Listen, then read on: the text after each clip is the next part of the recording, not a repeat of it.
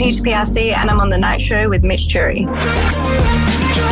Yeah, you know those songs. Peach PRC, massive on TikTok. One of our biggest Aussie creators, uh, 2 million TikTok followers and climbing.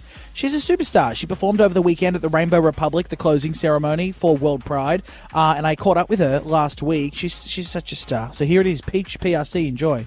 Peach on the show. Hi, Peachy. Hi. Hey. Oh my god! I, whenever I think of you or play your music, I'm always like, I go to Princess Peach. Is that what you want? Are you happy with that sort of that connection? I love Princess Peach. That's so fun. Perfect for You is out now, and it of course is sampling. Was playing tribute to Paris Hilton's "Stars Are Blind," which is like, Yes. I mean, it's my it's my dream song to be perfectly honest. Oh, me, mine too. I love that song. It's, it's so fun. For those who don't understand how a sample works, like, did you bring that to the team and go, I want to sample this? Or, I mean, Peach and Paris, it seems like perfect match. Like, how, how did that happen? Yeah, it's, it's so it's technically an interpolation, but I feel like that's too fancy talk, so it's easier to say sample. Yeah. But um, it's basically I actually didn't know that I was ever going to put the song out. Like it was just for the girl that I wrote it about, and because we listened to that song together, it was like one of the first songs we like listened to on our first date, and it was like very integral to our little like falling in love moment. So.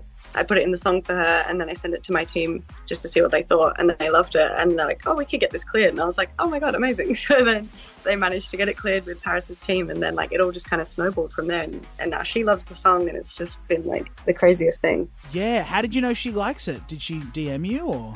Yeah, so she reached out to my team initially. Like she duetted my TikTok and then reached out to my team and asked to hear the whole song. And then she followed me and like was so sweet. And um, like I spoke to her briefly about it and she was like, I love the song. I love what you did with it. She saw the little lyric video that we did. And she was like, I think it's so cute. I love the little throwback to the original video. And then when she was getting ready for the Grammys, she was like putting it on her story and she's been listening to it heaps. Like she's a genuine like fan of the song, which is so sweet. I know you're massive on TikTok, but how many? Two million plus followers. Do you like use it as a tool, or do you just truly just go on there and make whatever you want, or do you think like, oh no, this is actually a way for me to market myself and my music?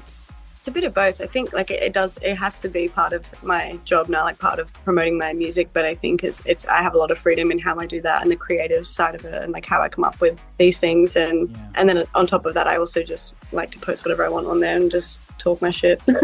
Do you ever just think like, shit, I'd just like to just log off all social media? I get that like that sometimes. yeah, well, I I get like icked out by myself very easily. Like I can post something and then a month later be like, I don't know who that girl is. Like I'm a different person.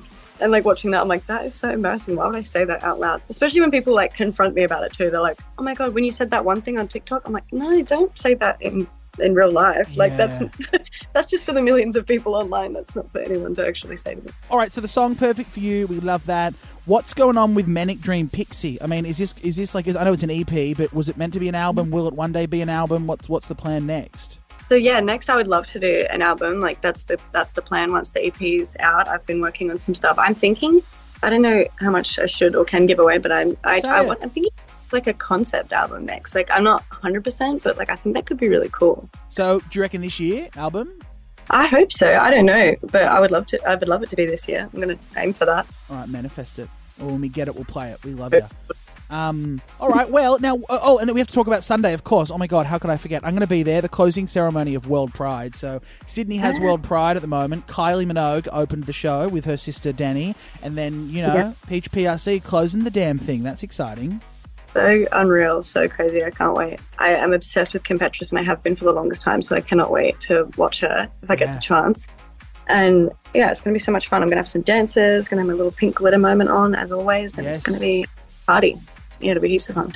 Also feels perfect for you. Like closing ceremony of Mardi Gras. Like, yeah, that's very Peach. yeah, so yeah, that'll definitely be in there. Like dream gig.